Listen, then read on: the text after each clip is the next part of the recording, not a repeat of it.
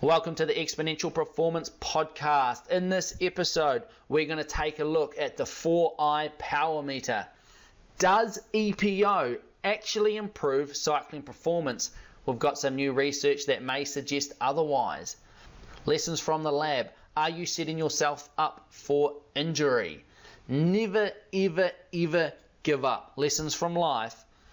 We've got a interview with up and coming multi-sport and adventure racing athlete Isla Smith.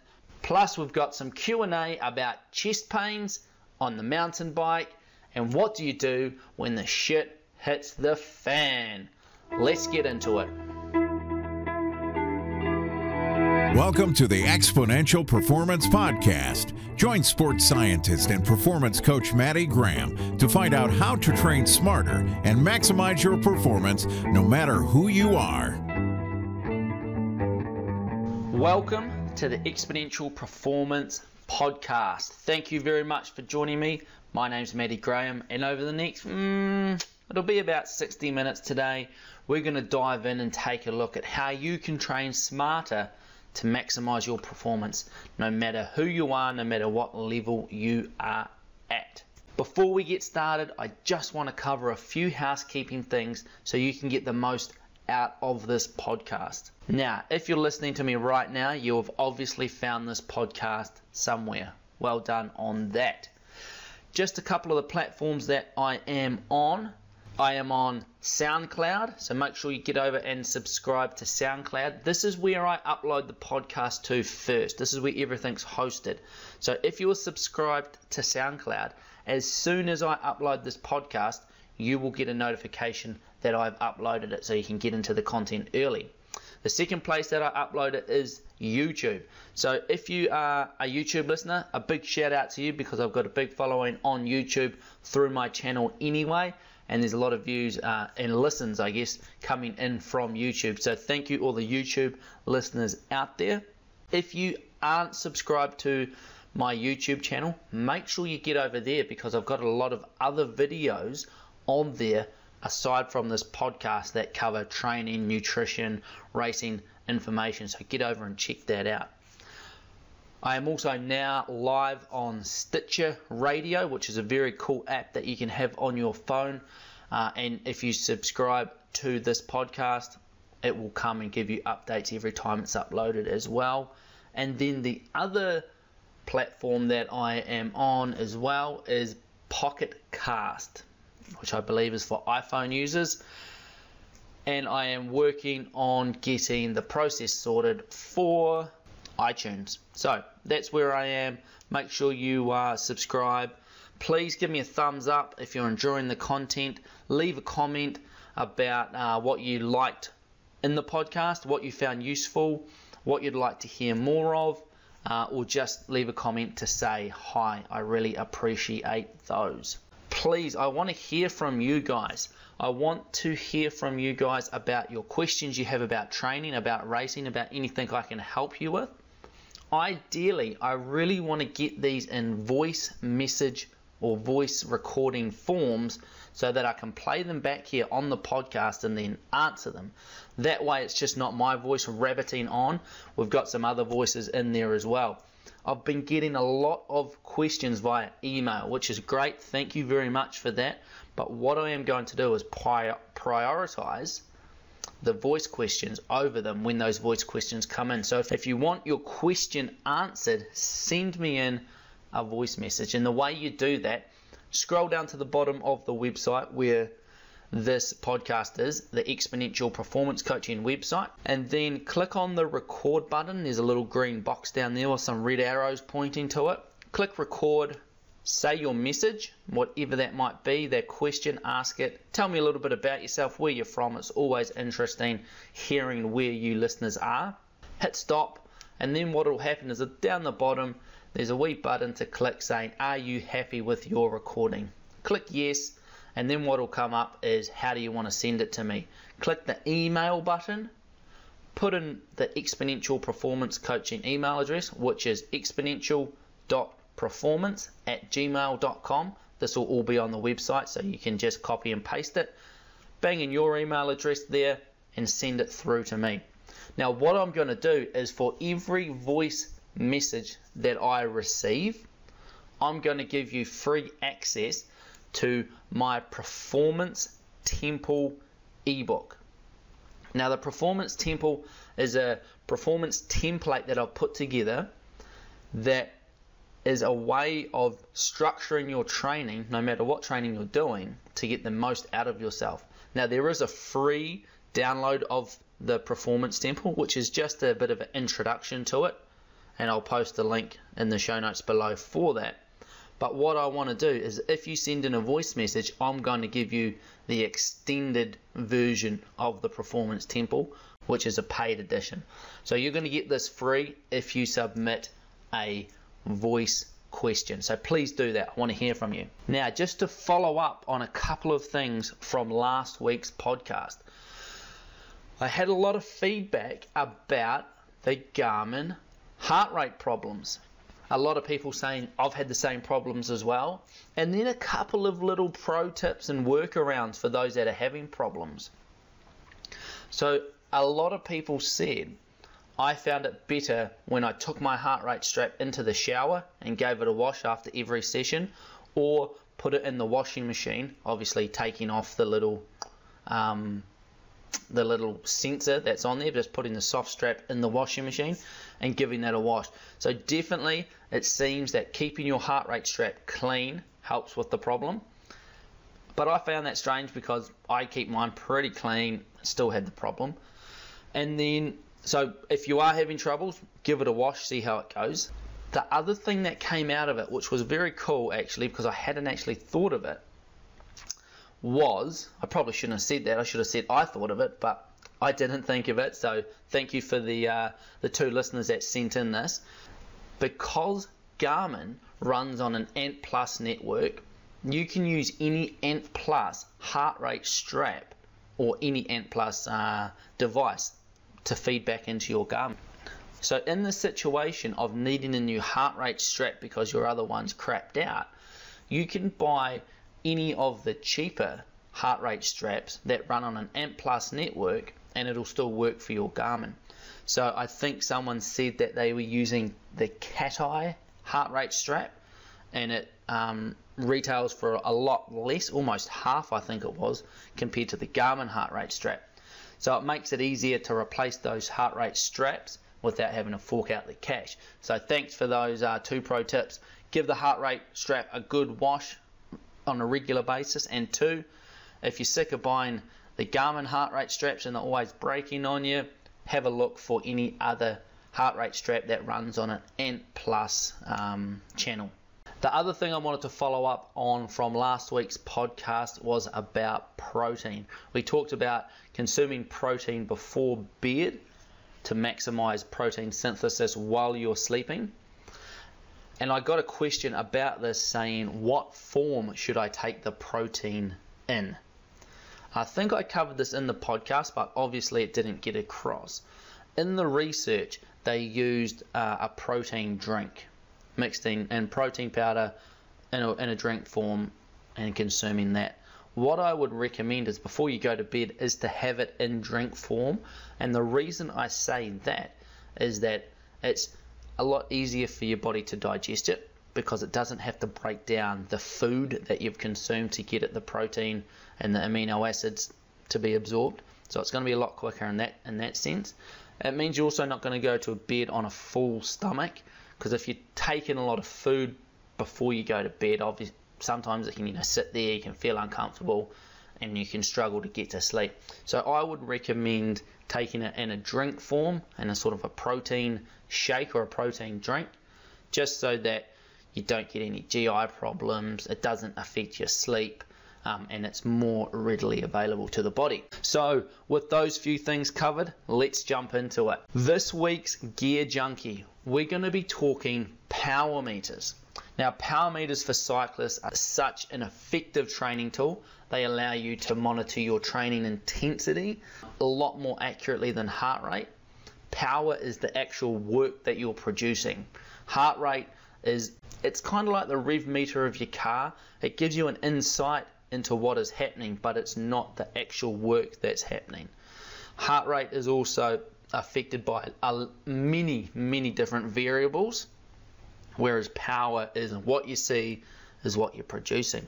One of the big problems with power meters is that they are quite expensive and seem to be out of a lot of people's price range. What I am going to do this week is I'm going to talk with Ryan Shanks, who's a keen cyclist and the host actually of the Rest Day with Mike and Ryan podcast, which is an extremely entertaining and informative podcast about all things related to fitness in the fitness industry. I'll post a link in the in the show notes so you can get out and check uh, out that podcast as well if you want. But I'm going to catch up with Ryan about his new power meter.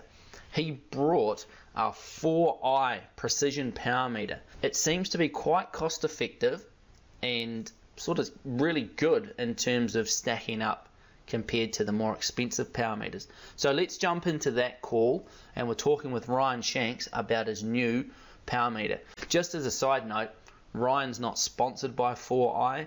He brought this purely because of the research he did. So uh, we're not trying to sell power meters here. We're just trying to give you a bit of an insight into some different gear. So here we go.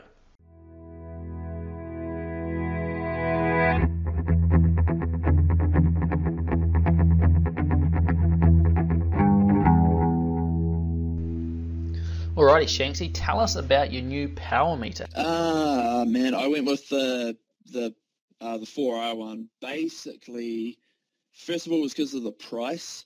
Um, I was going to go with the stages just because it seemed to be the most popular left arm left arm power meter. Um, and then a mate of mine who's a pretty good cyclist was like, dude, get the 4i one. And so I sort of checked it out and I went on their actual website, which I, I seem to never do, you know, because you get it faster from eBay or something. So anyway, went on their website and it was like it'll ship the next day. The shipping cost was next to nothing, you know, something like it was like 12 dollars, 15 dollars or something for a power meter from um, wherever they are, and uh, and yeah, it seemed to do the same thing. All the reviews uh, were really good for the for the left arm the left arm crank, so I, I went with that one. What did they end up coming in as price wise? I paid, I think it was seven thirty for the for the unit, and then and then yeah, 10, 10 to 10 to twenty bucks of shipping. It was in crazy cheap shipping, but yeah, so it was a lot cheaper than I thought a power meter would be. So it was quite nice. Yeah, mate, that's really really well yeah. priced. What does the stages come in at? Uh, yeah, the stages was upwards of eight fifty, so it was an extra hundred bucks. Um, just standard price, and then I don't know what the shipping was either. So the cheapest stages, uh, which is not also not the model that I was looking for. I was looking for the Ultegra, um, and uh, I think the cheapest stages was the the 105, if, if something like that. But um, yeah, I mean they're still under a thousand, which is like sort of their claim to, you know, being really cheap. But they're still um, a lot more expensive than the than the 4i. Man, that's such a good price in terms of you know like SRMs. I'll you know double that oh, price, oh, if not more. Oh yeah, they're up there. I was never going near any anywhere near something like that. So it was quite interesting talking to people that you know you read reviews online and stuff, but people that you know um, having opinions on it also changes it. Sort of people that you think are you know you know they're good riders and they say like, man, you should try 4i. Like I've had really good experience, and then you hear with the stages other people have had bad experiences, like, you know, sort of in the wet or they're not good connecting to um, certain head units and stuff like that. So, and I was pretty much sold on the stages, you know, because that was the only one, not being a, uh, cycling not being my sort of most natural, you know, my number one sort of sport, I was kind of um, oblivious to a lot of the other options. And then, yeah, when 4i got made, um, sort of I found out about that, it, it just seemed like a the better option to. So yeah, I sort of dove in and went with that one. So this is crank mounted. Do you get a new crank or do they mount the power meter to your crank?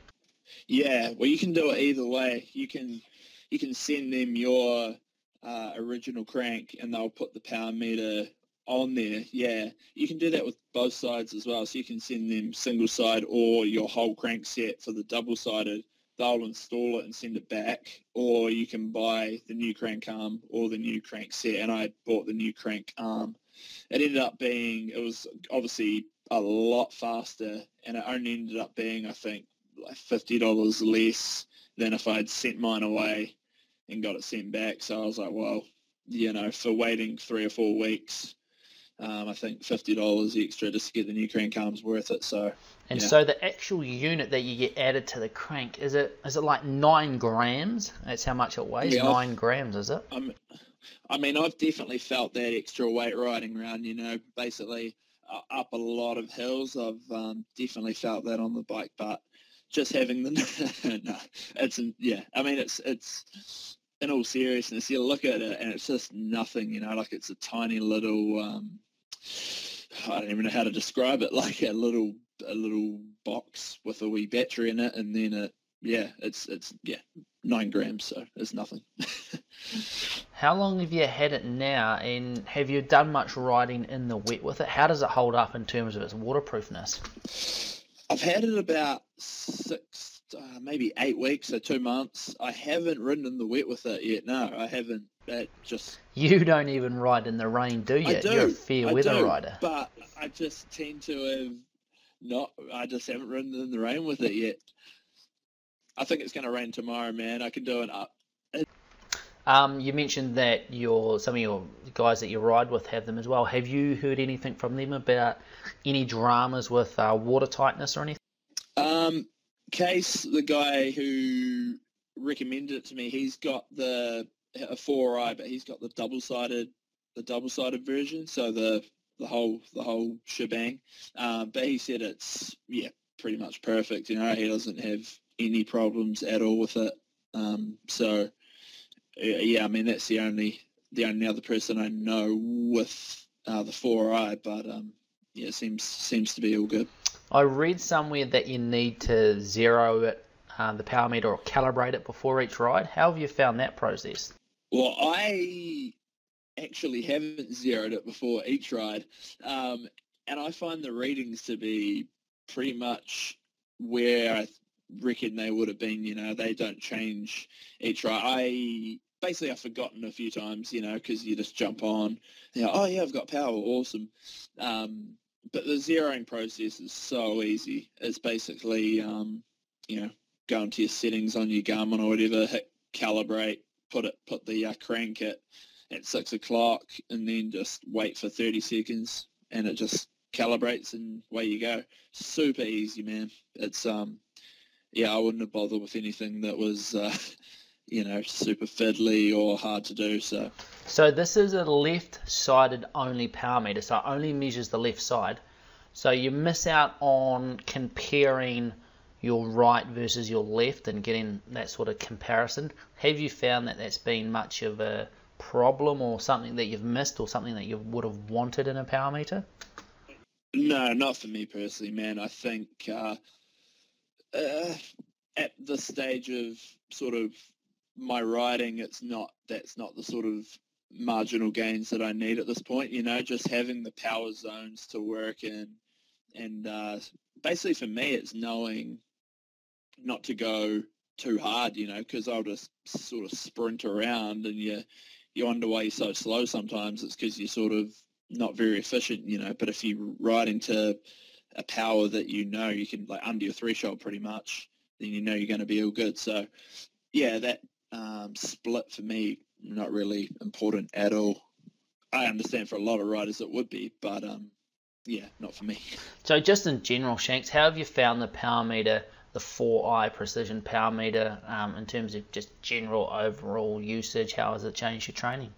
I've found it amazing. Eh, it's it's like one of those things where you know you don't know how you sort of rode without it beforehand. You sort of you've got that data there and you kind of wonder what you did, but if you know what you did, you looked at average speed and you know you're like, oh, I'm going 40k an hour or whatever, but um, having actual power, it's it's awesome, man. Like you could be riding, you know, like you say, in the rain against the wind, but going 10k an hour, but you know you're still doing your you know 300 watts or whatever your effort is, and um, in you know you're still getting some benefit. So it's it's really cool to have that objective, um, yeah, data. So it transmits on an Ant Plus or a Bluetooth network. Is that right?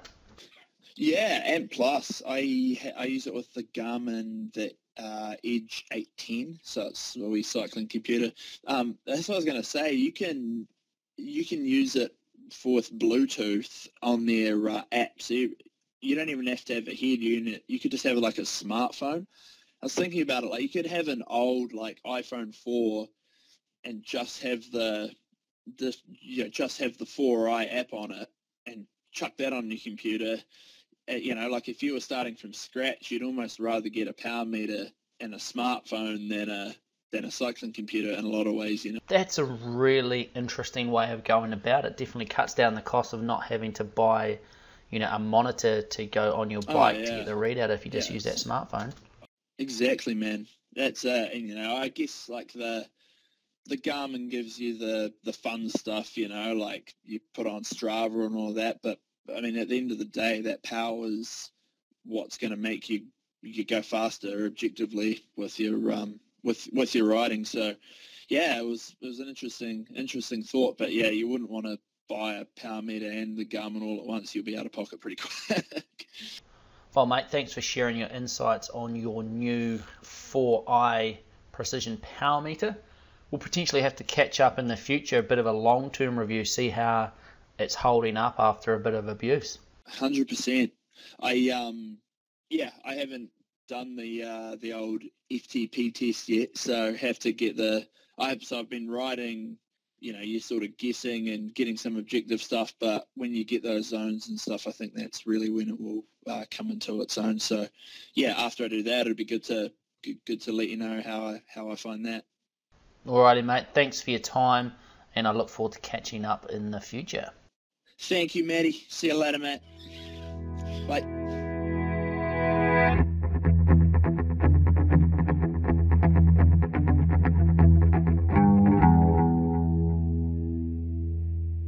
So there we have it. I hope you found that wee insight into the 4i power meter interesting and helpful. If you've got any more questions about power meters or maybe you have a 4i power meter as well, how have you found it? What's it been like? Let us know. It would be greatly appreciated. So now it's the time of the show where we jump into Mythbuster.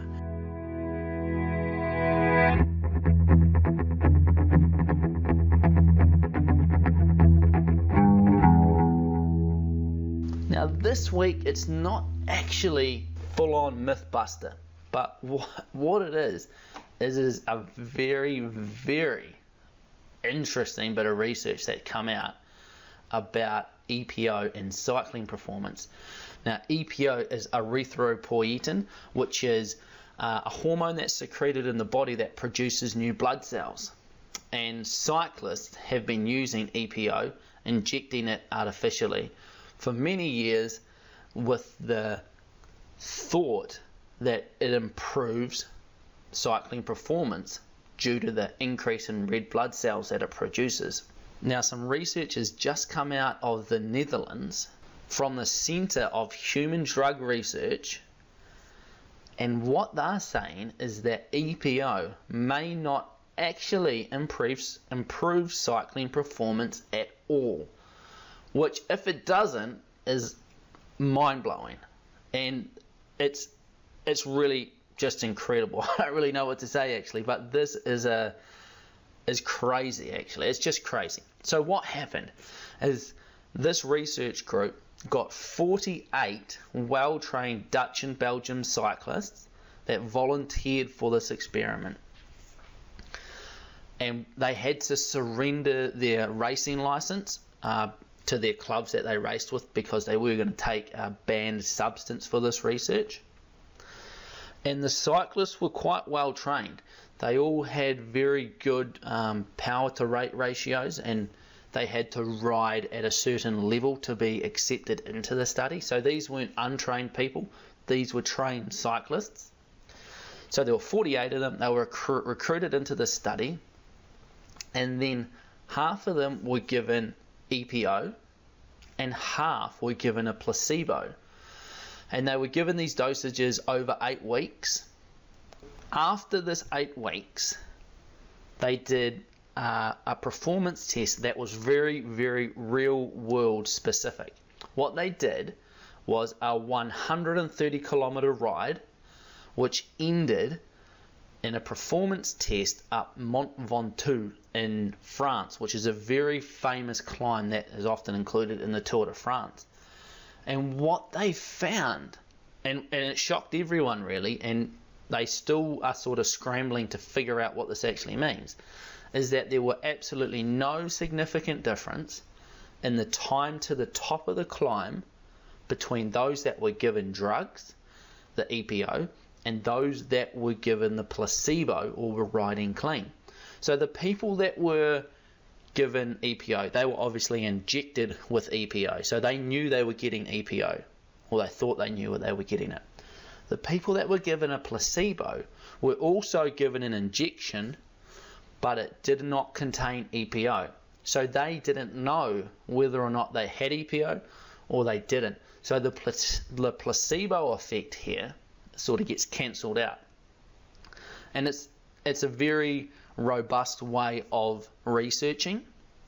So the, the results from this are quite credible and it's coming from a very well respected research facility. Since this data has been released, it's been analysed and it's been sort of scrutinized quite heavily. It is not yet published in a peer reviewed scientific journal. That will come. But at the moment, this is sort of a pre release, just letting people know. So this isn't this isn't proven research yet. It hasn't been through the peer reviewed cycle. And it will be very interesting what comes out of this. It is really interesting because cyclists that have knowingly taken EPO have always or have often said that they feel much stronger after they take EPO, that they feel stronger when they're climbing, when they're riding. But during this experiment, cyclists were questioned about this how do you feel? And none of them ever reported feelings of unusually enhanced power or endurance. So it is potentially that all of the EPO that people take for cycling is just a placebo effect in the real world. So Lance Armstrong, all of the EPO that he was taking and, and the other riders during the time, they felt stronger, they rode harder, but it was potentially that this was just a placebo effect because in this controlled research, there was no difference in how people were feeling because they didn't know if they had EPO or whether they had just a placebo. So it's very, very interesting. Apparently, it's the first time that this research has been conducted in such detail because it is so expensive. Apparently, it's cost about 500,000 euros to conduct this research. So it's not cheap, that's for sure. So it'll be super, super interesting, and I'm really excited and interested in this about what comes out of this research and what flow on effect this has and what other research comes out of this. It will be really interesting to see. Is EPO actually not changing cycling performance at all. Now, I'm not saying that EPO doesn't change the amount of red blood cells that you have because it does, and that's why they use it. But whether or not this increase in red blood cells is actually changing performance in the real world is unknown. Now, in saying all of that, this is only one experiment that's been done, um, and we don't know, they haven't released data or information about the dosage, the training, or, uh, or how they were dosing it. So it will be interesting to see that when it comes out. So this is something I'll be watching with uh, great interest, and I'll keep you posted as soon as I know anything more. So that was Mythbusters for today. It's not a myth that's actually been busted, but it's super, super interesting nonetheless. Alrighty, lessons from the lab. This week, we're going to take a little bit of a look at injury.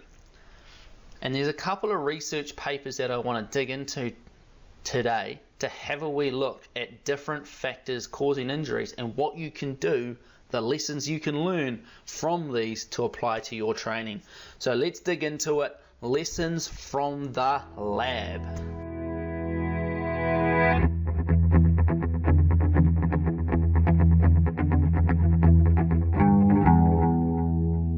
So, some interesting research investigating training related risk factors of overuse injuries. It was carried out in Finland and it took 446 of Finland's top male and female endurance athletes. These were swimmers, cross country skiers, long distance runners, and what they found was some interesting results. It was found that athletes who had less than two recovery days per week were five times more likely to get an overuse injuries compared to those that had more recovery. Which is quite interesting because normally in training programs there is one recovery day a week is sort of standard. Um, in that same study, it was also found that athletes who trained more than 700 hours per year which equates to approximately 13 and a half hours per week on average, they were two times more likely to sustain an overuse injuries compared to athletes who trained less. So thinking about those two, how does your training stack up with those? Do you have one recovery day per week or do you have two or do you have one complete recovery day and then a sort of lighter day? Depending on the athletes that I work with, I sort of balance it around that mark somewhere, depending on who they are, their training level, and what their goals are. But one complete recovery day per week is a must have. And then potentially another lighter training day in there somewhere. Now, in some different research, but sort of related to this recovery and injury thing as well, they looked at sleep. Now, everybody knows that sleep is very, very important. And if you don't know that sleep is very important, I'm telling you now, sleep is very, very important. But just how important sleep is for injury is something that we didn't really know. It looks like sleep is a really, really important risk factor in managing and preventing injuries. A really interesting study looked at adolescent athletes and showed that those who slept for less than 8 hours per night on average were two times more likely to sustain an injury than those who slept more than 8 hours. That's quite incredible in itself. So you can decrease your risk of injury twofold just by getting more than 8 hours of sleep each night. So if you're not clocking up eight hours of sleep, then that would be a very, very easy and logical place to start. A lot of people get out there, have a look at, you know, oh, can I get compression garments? Can I take this supplement? Can I do this? Can I do that? Looking for all of these silver bullets to help improve their performance, reduce injury, you know, make them faster. But they're not even doing the basics right. So, eight hours of sleep per night is key. You need to be getting more than that. If you're getting less than 8 hours of sleep per night, this research shows that you're twice as more, you're two times more likely to get an injury. So have a think about that. How does your sleep match up? How much are you guys actually sleeping out there? Write a wee comment below. How much sleep are you getting per night on average? It'll be interesting to find out what of, what all of you listeners are doing. So, what does this actually mean for us in the real world? It's all very nice having these lab results, but what lessons can we learn from them? So, the takeaway message while these findings, I guess, are you know two research papers that are associated with uh, injuries, They are associations, they're not causations, meaning that if you don't get enough sleep, it doesn't mean you're going to get injured. But what it means is that in general, if you're not getting enough sleep, it is going to start creeping in there the likelihood that you can you know improve your risk of getting injured if you like increase your risk of getting injured so not, it's not just about training more as that first research article told us it's about training more effectively and potentially a little smarter balancing that training and recovery so if you're training 13 and a half hours a week or more which a lot of endurance athletes are then you need to pay particular attention to your recovery, your mobility, your stretching, your nutrition, your hydration, and your sleep to support that training that you're doing. When you're planning your overall season and build up, make sure you take into consideration not only your training but also all of the other factors in your life. Because what you'll probably find from these results in the real world if you're training more than 13 and a half hours a week, which is a pretty solid training load, that it's not just the training that's getting impacted, it's the sleep because you're juggling work, you're juggling um, potentially study with family. And while you're getting in the training, you're not getting in the stuff that supports the training, you're not getting in that recovery. So have a think about that while it might not just be as clear cut as that 13 and a half hours per week or that 700 hours a year of training, it's the stuff that surrounds that. The stuff that you're not doing because you're putting in the in the time training. So it's not just about not training more to not get injured, it's potentially the things that are missing out because of that training you are doing. So there we have it. That is lessons from the lab for this week. Moving on, lessons from life.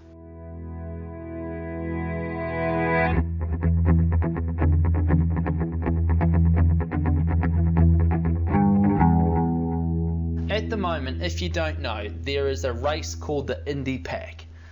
It is 5,500 kilometres. It goes from Perth, Australia, all the way across to Sydney, Australia from the Indian Ocean over to the Pacific Ocean, hence the name the Indy Pack, the India Pacific Wheel Race. Now, there are about 70 crazy mofos out there at the moment on their bikes doing this event as we speak. And a lot of people will think about this event and they'll go, oh, well, they probably have a support crew. No, they don't have a support crew at all. Ah, that is interesting. They have to carry all their crap with them. They have to carry their sleeping gear, their food, their water, everything with them. And then people think, oh, that's probably, you know, not that bad. It can't be that hard. The sections of road that they're riding through the outback of Australia are just incredibly isolated as well. There's hundreds and hundreds of kilometres go by without any towns, no resupply options. This is such an extreme event to be doing.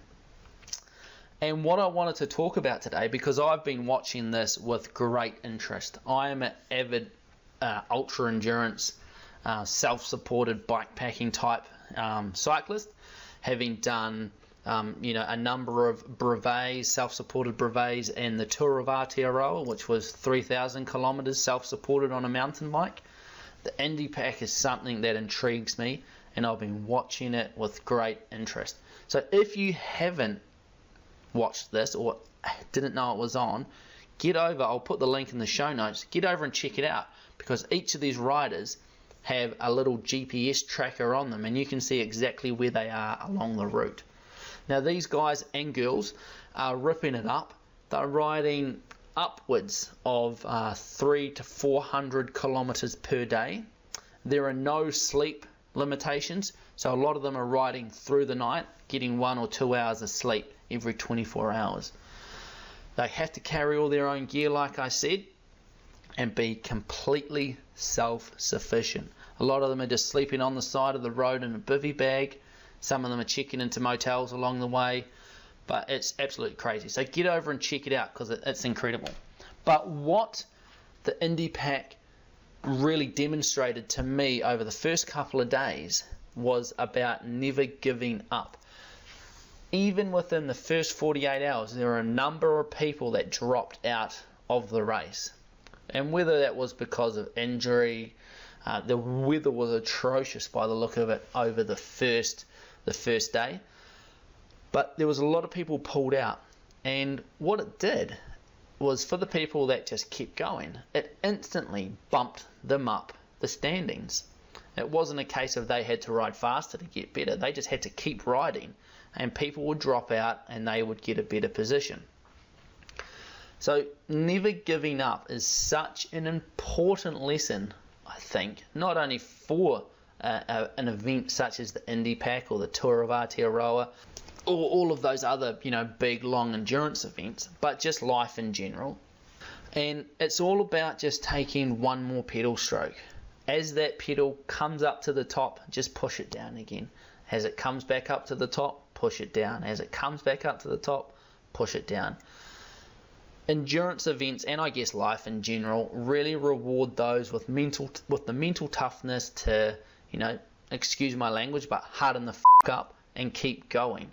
And one thing that I always see with the athletes that I work with is this those that are successful and destroy their own and other people's uh, preconceived conceptions about them are those that are able to keep going when the going gets tough. It's all about just driving forward when things get hard, not only during a race but in training because when we race, it's only ever such a small proportion of the time compared to the preparation phase for the event. You can be training for months, years even, for an event, but when it comes to the event, it's only such a short time in, in, in comparison to what we train in, in life.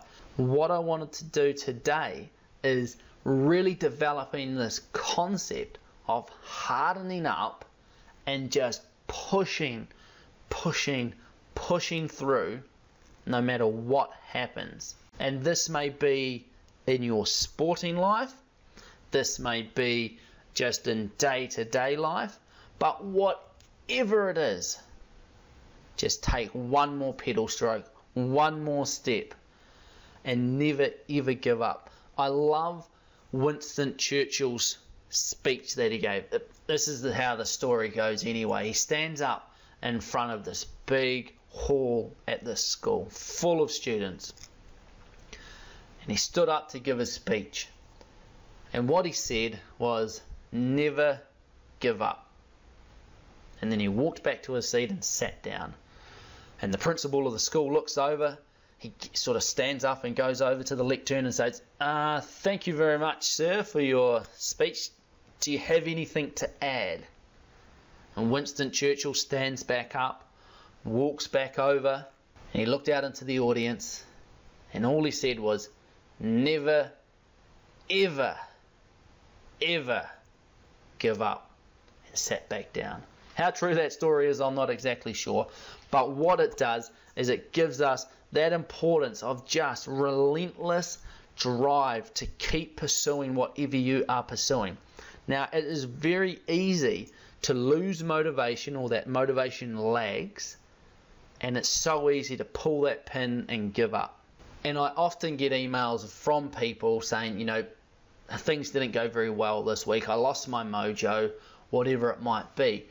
How do I get it back? And I think the number one thing is is always go back to the start. Why did you start this thing?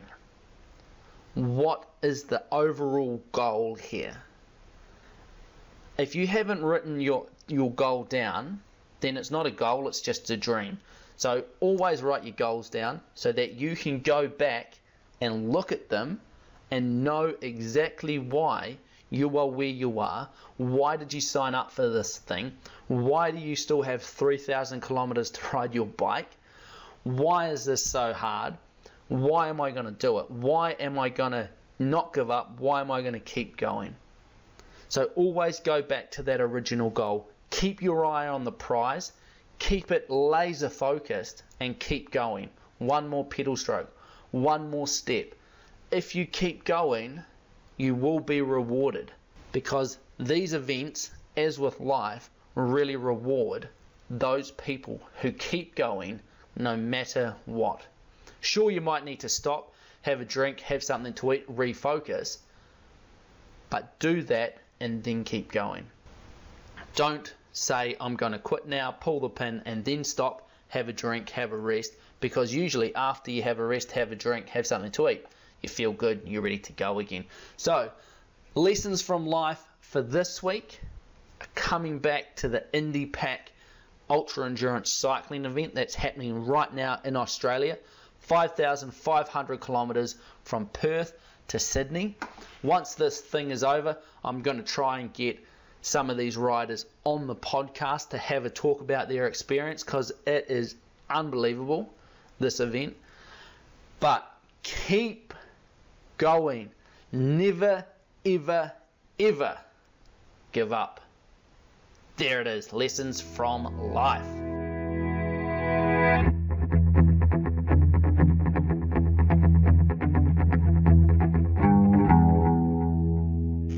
So what I've got now is a little bit of a break for you so I don't have to keep listening to my voice.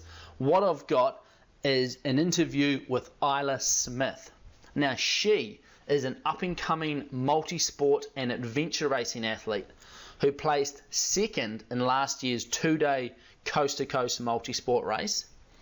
Then she got called into race with Team Seagate in the Raid France.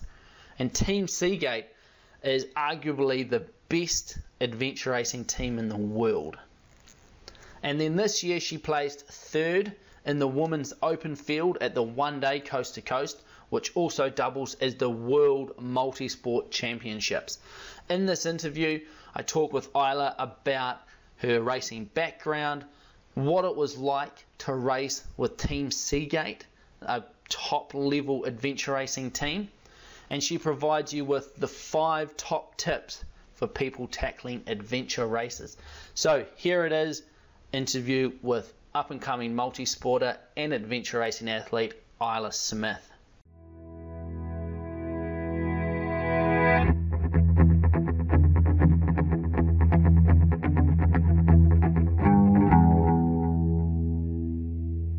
Let's start off just by uh, telling me a little bit about your background. How did you get into multisport? What sort of caught your fancy about it all, and how did it all begin? Um, yeah, so I started out playing football from quite a young age. So I played soccer from eight years old um, for 10 years. That was pretty much my life. Um, my older brother was into doing a bit more outdoorsy things and he got involved in the Hillary Challenge team that our high school had. Um, and so then I started kind of getting out in the hills with him a bit, following him around, doing the odd Rogaine and that. And then I joined the team a few years later as well when I was old enough. And so probably the Hillary Challenge was a big thing that kind of sparked my interest for getting out in the hills and just start doing a little bit of mountain biking and, and that sort of thing. Nice. What does the Hillary Challenge sort of include? So it's a national competition for um, high school aged students where you compete in teams of eight from your high school, so four girls, four boys, um, and the national competition involves two days of problem solving challenges, so one hour problem solving events. Um, then you head out on a two day Rogaine style expedition with big packs on and tramping boots um, out in Tongariro National Park. And then the competition finishes up with a uh, roughly six-hour adventure race. So we would train just about year-round as a, as a school team for that. That's um, pretty awesome. Yeah. How did um how did you guys get on as a school team? Uh, we came fourth both the years that I did it. Mm-hmm. That's pretty. Um, that's pretty hardcore, eh? For you know, high school students to be training year round and that sort of a competition. Yeah, definitely. It seemed like quite prestigious competition that yeah. we took pretty seriously while we were at school. Everyone wanted awesome. to go out and, and beat New Plymouth, who were the reigning champions. And also my, my brother had just won the year before, so there was a bit of a a thing about me trying to get out there and, and see if I could equal that, which I never did. But That's awesome. And so that sort of naturally led, led you into multi-sport and adventure racing. yeah, that's right. So um, after I finished high school, I kind of decided to leave football behind. I got a bit over that and thought I'd have a crack at doing a multi-sport race, which I was pretty unprepared for. But but um, I yeah I did that one and then decided that I'd like to keep doing it. And um, so next year I went about getting my grade two kayak certificate and just doing a little bit more training while I was in my first year of uni. It's pretty good environment to have a bit of spare time on your hands to head out running and, and riding my bike. So so yeah, that's what I did. It's not what the normal university student does, but it's it's No. definitely there's a lot of spare time there to be used uh, however you want to. Yeah, that's right. And so, talk us through your first experience with the coast to coast. Uh, so coast to coast uh, last year, so it must have been 2016. Mhm. I did the two-day event after training with yourself um, on a program for we we're probably working on that for about mm, six to nine months. Mhm. Um, so we went out to do the two-day event as a bit of a kind of get a feel for the race, and and plan was to kind of then go on to do the one-day race. Um, and it all went relatively well. I had a bit of a hiccup, a few hiccups in the month leading up to it where first of all my knee got injured and I was unable to run for the last few weeks leading up to the race, which did flare up during the run and made it pretty difficult. And the other thing that happened was that my I'd probably gone for a slightly more advanced kayak than I should have my first time round and the first few pedals down the gorge were an interesting experience and involved a few swims. So so getting that ironed out before race day was um, a fairly important thing, but it managed to all come together. I had had one swim down the gorge on race day, and I had a fairly close race with Anna Barrett um, all race, and finished up second to her, coming about 15 minutes back, I think, from her. But all in all, it was a, a pretty smooth race, I felt, and I was really pleased with how it went for my first attempt at the event. Yeah, awesome. And it, it sort of seems that following, or not even following that, but you've had a sort of pretty rapid rise through uh, the multi-sport circles, I guess. Coast first time coast to coast, placing second, which is fantastic. And then last year, um, following the coast to coast, you were asked to race with Team Seagate, which is sort of adventure racing royalty, really. Tell tell us about that. Yeah, that's right. So it was um, very much out of the blue. I was pretty pretty shocked to be contacted by Seagate um, to see if I'd like to head along to over to Europe with them to um, have the opportunity to to race with them and, and have you know kind of experience racing at the front end of the field and just to be able to use it as a learning opportunity to, to take away from as you know one of New Zealand's young adventure races going forward. So um, I headed over to France with Nathan, Stu and Chris, where we raced the raid in France. Um, so that's a pretty epic race. It's a multi-day race, similar to, to GODZone in New Zealand. Um, the course, I think, was about 450 kilometres and it had 16,000 metres of vertical gain and loss, so pretty huge amount of climbing. Yeah, it's like Um, uh, twice of Mount Everest, isn't it? Yeah, something like that, Yeah, yeah. yeah, nice, nice. So what was the what did you find the hardest part of that? the hardest part of that race um, was probably, like I say, a huge amount of climbing involved, and also the heat. Uh, we were having 30 plus degree days. I think it was up about 35 degrees a couple of days, just just racing in that heat. Um, just trying to keep hydrated when there wasn't necessarily a lot of water out on the course either. Um, that was pretty tough as well. I know for a lot of females, because you know typically racing is three guys and one female athlete in a team. Uh, often it's quite intimidating for the females to go into that, that male team and feel that they're the weak link, and I know it puts a lot of females off racing.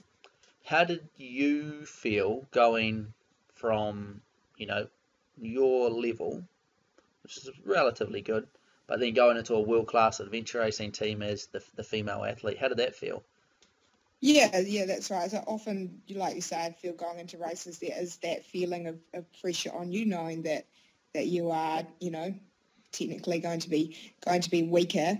Um, but the guys are really good at, you know, telling me before the race just not to worry about that, to um, to let them know if there's anything that they could do to, to help me.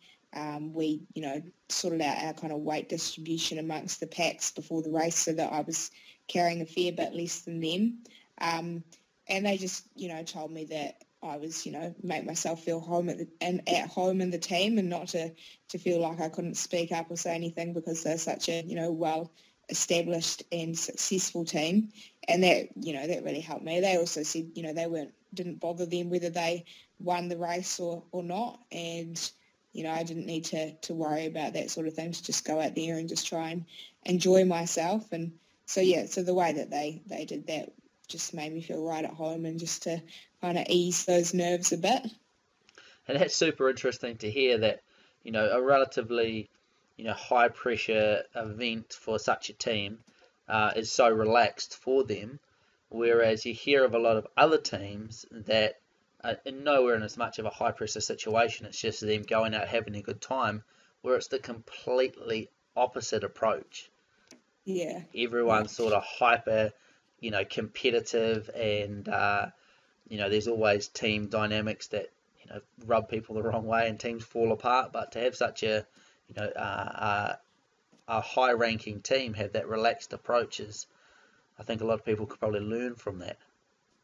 Yeah, that that's right, and it's probably plays a good part in their success. Um, the success of Seagate, where to really relax, build up week, and and just yeah, it's just I think the way that they're so cohesive as a team and, and work so well together and to just treat the race more like a, a time trial, to be honest, about how fast they can get through the course um, is probably, yeah, plays a, a big part in them achieving so well.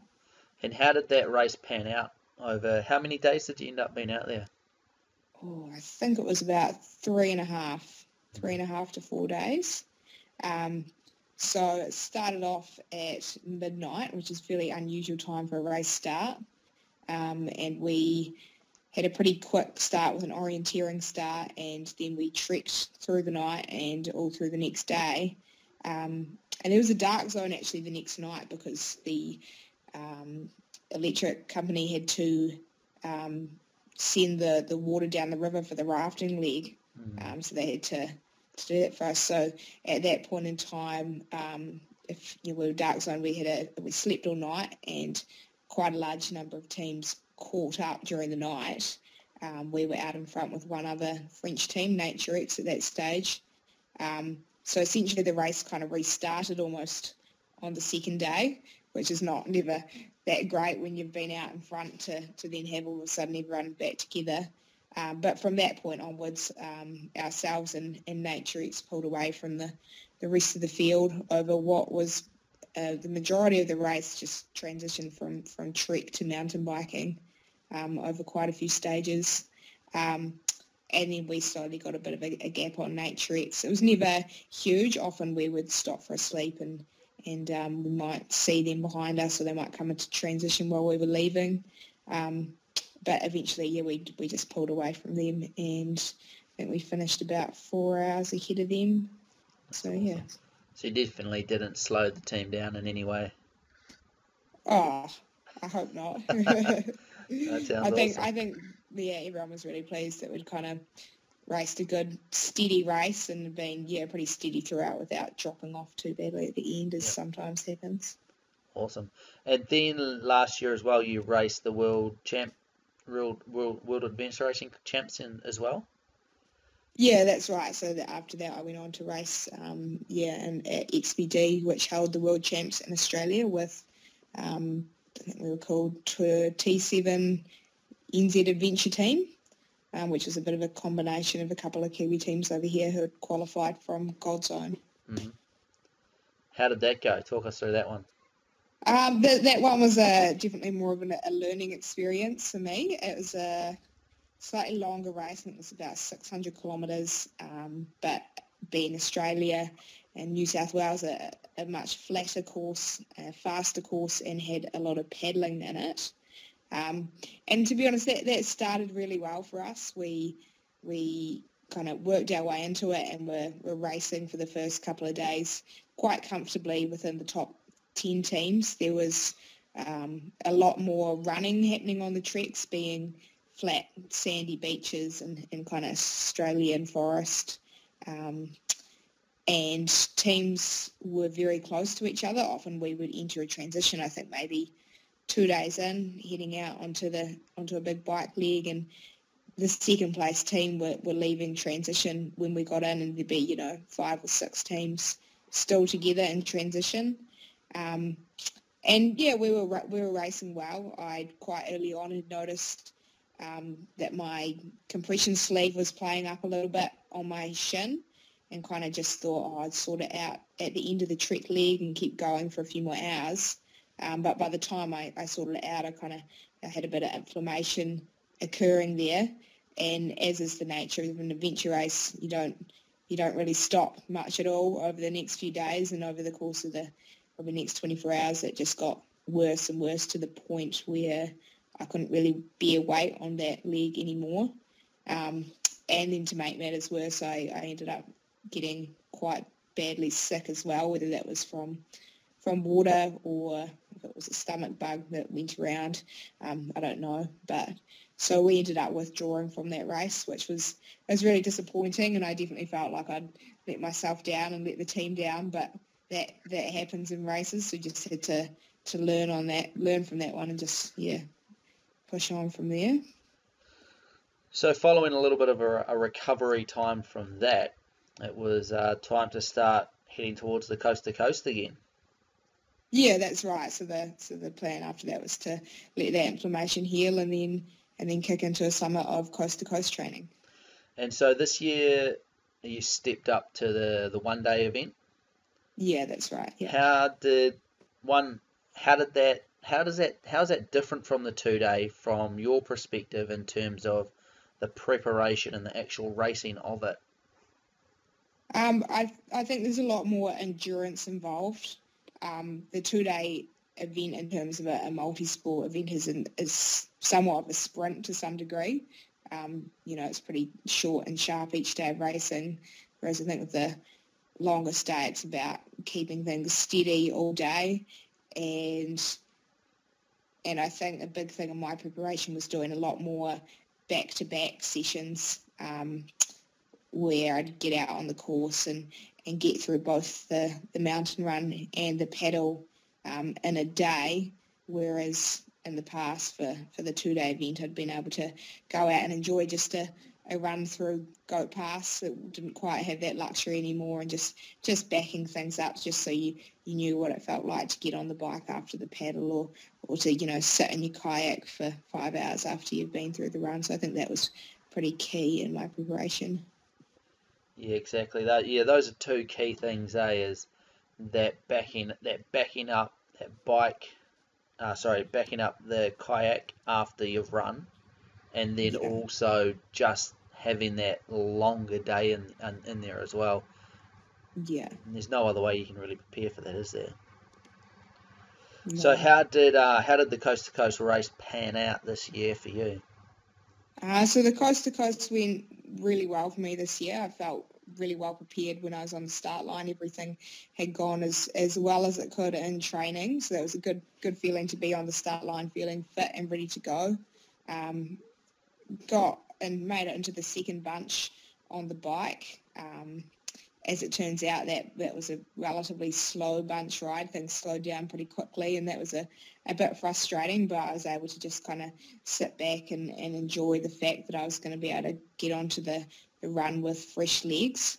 I think there were two other women in that bunch with me, and, and I knew that the leading women, um, Elina Ussher and Hannah Wells, were up in the front bunch. Um, so I had that in the back of my mind, but m- my big thing about the day was going out there and focusing on my own race and just getting through the course as fast as I could. So got uh, off the bike and onto the run and just, just headed up steadily up the pass up to towards Goat Pass and just that was my my plan was just to keep things really steady and not not to overdo it up there. And and that's what I did. At the same time I kept checking you know my splits on my watch and was pretty surprised at how how well I was running through there compared to to what I'd normally go through there in and what I went through last year in. And and yeah, just that whole run, I was just really feeling on form and and just running well technically through there. And um, I got passed by Robyn Owen um, towards the top, a South African. She's a, a, top runner, and so that didn't worry me too much. I thought, well, she can run through there that fast, and that's fine. She can she can head off. And um, came out the other side, and I was I was really stoked with my run time. I took 20 minutes off last year's run in the two-day event when I thought I'd had a pretty good run, Yeah, and I caught huge. Hannah. Yeah, so I was I was really rapt with that. I thought, oh, if, if everything else goes wrong today, at least there's one positive. um, caught Hannah in transition as we jumped onto the bikes, um, and then she pulled away from me on that ride and, and ended up getting into the boat a minute or two ahead of me. Um, so yeah, that ride went well. Got some some solids on board, and, and then into the into the boat. And it was my boat. My pedal was probably my well the thing of the day that I felt like I could improve on the most. I probably never found my rhythm that well. I possibly didn't push myself quite as hard as I felt I could have. Um, didn't always take the greatest braid choices, but but in saying that, it all it all went pretty smoothly. Um, I had a smooth trip down there, and and I probably hit a bit of a wall when I hit, hit Woodstock. So with about an hour to go, I think a bit of a headwind crept in, and I was just craving a bit more solid food, and so that was a bit of a a crawl to get in. It was a bit of a relief to get into to Gorge Bridge and see the support crew and a few friends that had come along to support me. So it's nice to see them there, and and I was sort of dreading the ride home, um, but probably the benefit of adventure racing and, and spending those long days out training really paid off by the time I got my bike and a few K and all of a sudden everything started feeling pretty good. So I was able to, to ride really hard home knew, knowing that Hannah wasn't too far ahead of me. And I, I picked off a few guys on the way. I think I passed three or four guys and, and yeah, had a really solid ride and ended up finishing about 40 seconds back from Hannah. So so close, um, but not quite. So I came home in fourth place and I think I was third open woman and all in all I was yeah really really pleased with how my my day went Yeah, and again, it's you know such an awesome progression from from the two day first ever you know coast to coast two day into the one day, um, and you know such good performances throughout. So, and still being so young as well, the the uh, ability to improve from here is still huge. So, the future looks exciting. Yeah yeah I'm- I'm excited about it and then you had a quick turnaround, two weeks to be exact, for GODZone. that's right yeah probably not really the ideal recovery time but we made it work How was the body feeling standing on the start line in Queenstown for the GODZone Adventure Race? all, all in all, it was pretty good, I think. In some ways, it meant just two weeks meant I didn't really have to try and get out and, and start training again at all. It was just a, a weekend of full-on recovery and then and then the next week was spent just doing a couple of really easy easy rides and short runs. And I think on the Thursday before the race, I got out for a relatively, well, got out for an hour and a half on the bike and everything was feeling pretty good. And and so I think on the start line, I was feeling really good and really um, relaxed in some ways, probably the most relaxed and, and looking forward to the, and, you know, excited about about it as much as as much as I was nervous to get started. So, um, so yeah, I was feeling pretty good on the start line. Awesome. And when that uh, that hooter went and you guys headed off, um, how did everything go? Uh, it all went, you know, it played out really well for us. So I raced with uh, a team was called the Sneaky Weasel Gang, which is a Nice. a name that turns a few heads, so a relatively young team. Um, and there's no real expectation on, on our shoulders or anything to perform that well. We weren't, you know, in anyone's picks to, to do too well, but we kind of headed out with a confidence in knowing that if we worked well as a team that, that we had the potential to definitely be in the top 10 and just to give it our, our best crack and focus on ourselves and see what we could do. So we, we hit it off pretty quick. The first stage was a sort of a multi-sport stage around Queenstown and I think pretty early on we found ourselves kind of up and racing in that top five, which was really encouraging for us and was probably really the theme of our whole race, just being really kind of encouraged with by the teams that were around and how we were racing. Um, so I really enjoyed the whole course around Queenstown. It's really my most enjoyable adventure racing course to date. Um, Nice. just a lot of good fun single track mountain biking, backcountry mountain biking out on the other side of Wakatip and, and some really good technical trekking legs and and like I say, we yeah, I think we pushed each other well as a team to really go out there and, and race that terrain as much as we could and, and push each other hard and ended up I think we, we dropped off the pace a little on the last day. A few sleep monsters crept in and everyone was feeling feeling pretty sore. But um but we managed to hold on to hold on to fifth place and, and come home in three days and sixteen hours. So all in all it was pretty successful. That's fantastic. I think you're uh, you need a well-deserved rest now. Bit of an uh, Yeah. off, bit of an off season Yeah, that's the one. Yep. before we start cracking back into things. So if you if you had to think, Isla, about your top five piece of of advice that you could give to uh, other athletes out there training for uh, an event such as GODZone, what what would they be? Top five. Top Five. Okay. Um, GODZone's very like the nature of the terrain is it's very technical. Um, a very li- small amount of your time when you're trekking is actually spent on trails.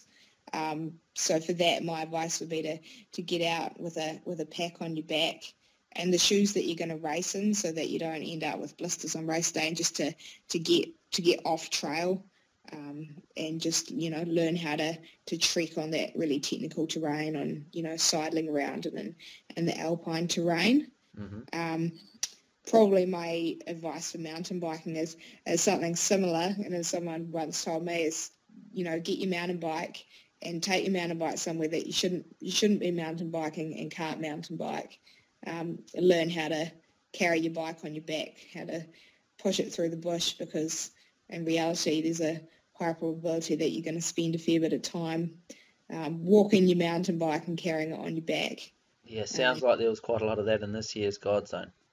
Yeah, there was a, a one fairly big saddle that we had to climb up that, that no one was going to be riding up there. So, so yeah, Awesome. So we've Um, got tip number one, uh, get off track for trekking. Tip number two, don't go mountain biking, just go out and carry your bike. Tip number three. Number three, something that, that I've learned is probably take the time to look after yourself. So whether that's well, it involves a whole whole range of things, but but look after your feet. I've you know before every race, I'll spend the week beforehand putting um, gurney goo on my on my feet to kind of give them a bit of a water repellency before we start, and then just taking the time during the race when whenever you stop to to put baby powder on them just to dry them out or to keep applying that gurney goo. Um, and just, you know, take the time to put chapstick on, put sunblock on, to, to be eating, you know, the right kind of food and not not in a way that's inefficient, but um, but yeah, just really making sure you look after yourself so that you don't, you know, get to day two and, and realise that your body's totally smashed. Yeah, it's definitely a case of a little bit goes a long way when it comes to self care, doesn't it? If you just do a few little things, it doesn't really make you feel any better. But if you don't do them, man, you actually feel like rubbish Yeah, when you start right. to get blisters or chafing or whatever it might be. Yeah, yeah, and I've learned that lesson. Learned that lesson the hard way, but um, it's all right. I know now. God, well, as long as you not keep keep on doing it, that's the thing. Tip number four, what would that be? Um, number four probably be um, know your teammates well and be really open in communication with them. That was one thing I got from racing in, with Seagate that they're really, um, really good communication lines between the team as to, as to well, with everything, but big one being as to how they're feeling, um, and just to never be afraid to to jump on tow or to to shift gear between your team because at the end of the day, it's you know venture racing is a team sport and it's about how fast you as a team can can get through the course. Um, so it's really important for no one to have kind of too much of an ego where to say you know they can't can't be told or can't have someone take their pack. Um, you know, everyone's going to need it at some stage. It's most likely. So to just to have that really good communication um, between between everyone about that and, and how, how that's going to happen for the race. Awesome. And then what would you round out your top five tips with? With number five, what would that be? Number five is, is something I've learned, but it's not applicable to me in a way. It's probably the most important thing is navigation is critical. So, so really dial in your navigation um, for the race because I think you see it time and time again in every race that it's not necessarily about speed at which you're racing because you find the speed between you know your team that comes first or, or in your top five is is not necessarily that much different than your your team that comes midfield. But um so often it's the navigation just you know if you're covering less ground if you're going in the right direction that's going to always pay dividends in the end yeah, it definitely helps to be racing in the hard in the right direction rather than hard in It the wrong right. direction, isn't it? yeah No, that is absolutely fantastic. So, what are the future plans from here? Um, so from here, like you say, I'm taking a, a bit of a break at the moment, bit of recovery, um, which well, it is a break and it is recovery, but but you know, being an endurance athlete, it's hard to sit around and twiddle your thumbs. So just get out and do a few things just for fun, just as I feel and enjoy myself for the next wee while, um, before getting back into some nailing down into some training over winter, um, during the winter cross country running season and a few local events before heading off to the adventure racing world champs in Wyoming in August. So that's something that I'm I'm really looking forward to. Um, and then and then most likely looking again at competing at the longest day in 2018. Nice. Thinking about uh, the longest day in 2018, the coast to coast race. What do you think, as long as you don't let away too many secrets, what is going to be your approach to the race, or what are you going to change or be able to work on to uh, better yourself for that for that race next year? Uh, I think the, the paddling's a big area where I definitely had some some big improvements to make. So, like you say, won't won't give away too many secrets, but um, but we'll be working hard on that over the winter and, and over the year, and just just improving every discipline as much as possible. Watch out, watch this space. Nice. And then obviously this is a pretty challenging sport to take part in and, and compete in and you no doubt have some sponsors and supporters that you'd like to uh, publicly thank.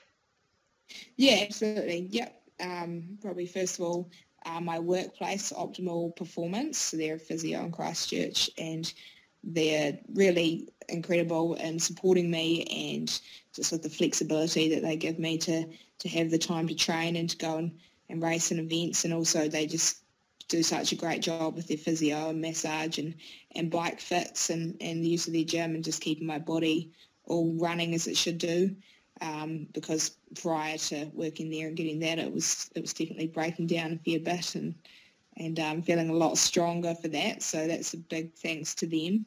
Nice. So Um, that so what do you do there as work? Uh, I work as a receptionist, bit of reception admin of jobs, Cool. So there they've got physio, massage, and a gym and bike indoor bike classes and as well. and bike and bike fitting. Yeah, Nice. So whereabouts is that? uh, it's in Christchurch in Middleton. So I'm uh, I'm slightly biased, but I reckon they're the best in town. Nice. Get along there if uh, if you're in Christchurch. Yeah, and then and then also Torpedo Seven have really supported me just about since I started out doing multisport, um, and especially the bike shop there. The boys in the workshop are, are always super good at um, looking after my bikes, and uh, they're especially good to me when I when I go on the week before the race and say, ah, please help, this has gone wrong, which seems to happen seems to happen too often. So yeah, big thanks to them as well. Fantastic. Well, thanks a lot, Isla, for joining us, um, and we look forward to following your progress this year. And uh, we'll have to have another catch up once you get a few more races under your belt. Yeah, it sounds good. No, thank you.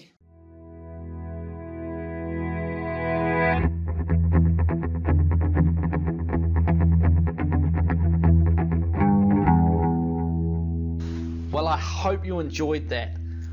I thought it was really interesting, Isla talking about going into uh, an adventure racing team as a female athlete, potentially the weak link. but how she approached it and how supportive the team was around her.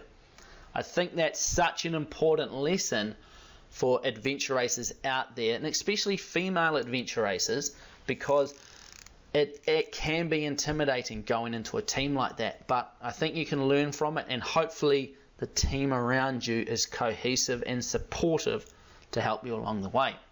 So, moving on from our interview, I want to just tackle some listener Q&A and wrap things up. The first question I got is now the first question says, I am a cross-country mountain bike rider and I am 35 years old. It says I am worried about my heart rate. I have a max heart rate of 200. I love pushing the pace, but I get a sore chest sometimes. I find it hard knowing how to train my heart to be lower but still be able to push. I hope that makes sense.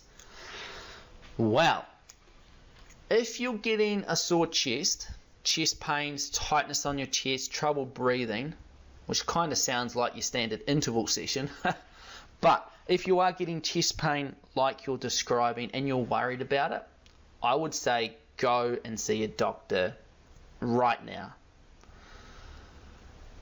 When you are an endurance athlete and you're putting your heart under stress, what can happen is that any predisposed heart conditions can start to come to the surface. If you're a normal 35 year old going about your day to day business, you would probably never know that you had a heart condition. But when you push yourself physically, then heart conditions can start to show themselves. And there have been a number of endurance athletes with heart conditions. And to be fair, they probably would never have known that they had them if they were just your normal Joe Bloggs in your street. So, number one rule is if you have chest pains, go and get it checked out, firstly by a doctor who will be able to refer you to a cardiologist. So, how do you train your heart to be heart rate to be lower but still be able to push? This is all about developing firstly that base endurance and then on top of that developing your anaerobic threshold. Now it's not about training your heart rate to be lower because what will happen is you'll find that you that it never gets easier so to speak. You just end up going faster. So while your heart rate will be lower at an absolute intensity, let's say you're riding along at 100 watts, as your fitness improves, your heart rate at that submaximal intensity will drop in comparison. But when it comes to race day or when it comes to doing your interval sets, you won't just go out and ride at that low intensity. You're going to ride harder. So there will be a decrease in your heart rate at a given intensity, let's say 200 watts, but when it comes to it, you're not going to just go that hard forever from that point. You're going to push as hard as you can, which will be higher absolutely, and you're going to feel the same. You're going to have to work as hard to get there. I hope that makes sense. I'm not sure if it did. I'm not sure if it even answered the question, to be honest. But what I would say is if you're in doubt about these chest pains that you're getting, get them checked out so that you know 100% that it's not going to be a problem. Now, the second question made me laugh. Uh, and wouldn't it be so much better if these questions were asked uh, in a voice message and then I could play them so that it's actually the person asking the question's voice that you're hearing. So remember, if you do have a question, please record a voice message, email it through to me, and what I'm going to do is I'm going to send you a free copy of the Performance Temple Handbook as a thank you. So, this next question made me laugh. If the odor makes significant contact with the ear moving rotating device. Now, if you didn't get that, is if the shit hits the fan, how do I identify key sessions in my training week, uh, those which are most important to achieve? So, what happens when the shit hits the fan, things fall to pieces at work, uh, things fall to pieces at home with the kids are sick, whatever it might be? How do you prioritize the training sessions that you've got to do? Which is a great question, and it's almost another lesson from life. What do you do when things start to fall to pieces on you? What I would suggest is depending on your training phase. If you're in your base training phase, then the key sessions are going to be your long endurance sessions. So I would prioritize those. Depending on your training program, you're probably not going to be doing much intensity work during those times anyway. But if it's a case of not being able to get out for the uh, the, the required time because of time constraints, then scale things back and potentially look at pushing a bit harder. So less duration, push a little bit harder to make up for that lack of time. That's only if you can't get out for the required time. Then when it comes to your competition phase or your speed phase, when you're starting to build on uh, on that anaerobic threshold, the key sessions around this time are those higher intensity sessions. So if you have um, your sessions planned out and you can only do some of them because of the odor making significant con uh, contact with the air moving rotating device, then get out and focus on those high intensity sessions. Your interval sessions are key. So I would much rather see an athlete um, skip, say, a general session, a, maybe it's a steady state run or a ride, and instead do their complete their interval session because they don't have enough time than the other way around. You're going to get the biggest benefits from the interval sessions. The steady state work is still in there for keeping that that endurance volume topped up. But when push comes to shove, always choose always try and complete those interval sessions over top of the steady state. The only caveat to that would be if the situation is such that you're extremely tired, you've been, you know, pushed extra hard at work or you've been up all night, then if you are feeling under the pump completely, then a steady state session is going to help still get some training effect in there but not push your already elevated stress hormones even higher, or even just take a recovery day if needed. So I'll just recap on that because I rambled a little bit, I think. If it's your endurance, uh, if it's your base endurance phase of your training, prioritize your endurance sessions. If you do not have the time to complete the required endurance sessions. You can just increase the intensity and decrease the duration. Or you could split the endurance session in two, do half of it in the morning and half of it in the afternoon if that helps free up time. During your speed phase, always prioritize your higher intensity speed interval sessions, whatever you want to term them as, because these are what's going to give you the biggest benefit during that training phase. However, if you're feeling extremely run down, under the pump, getting sick, whatever it might be, then it's okay to scale back those higher intensity sessions, prioritize the steady state work, or even just take a complete recovery day to help balance out those stress hormones. So I hope that makes sense. When the shit hits the fan, that's what you need to do. So there you have it. I hope that information was beneficial to you and that it helps you improve your training and your performance going forward. Like I said, please hit the like button, give this a thumbs up. Please leave a comment below. What did you enjoy? What would you like to see more of? And if you have a question, please, please, please send me a voice question so that I can play them and then answer your questions. Like I say, I'm going to prioritize those questions over the written questions. And if you send me through a voice question, I'm going to send you out a free copy of the Exponential Performance Temple Handbook, the extended version, as a way to say thank you. So get out there, train hard, but most importantly, train smart.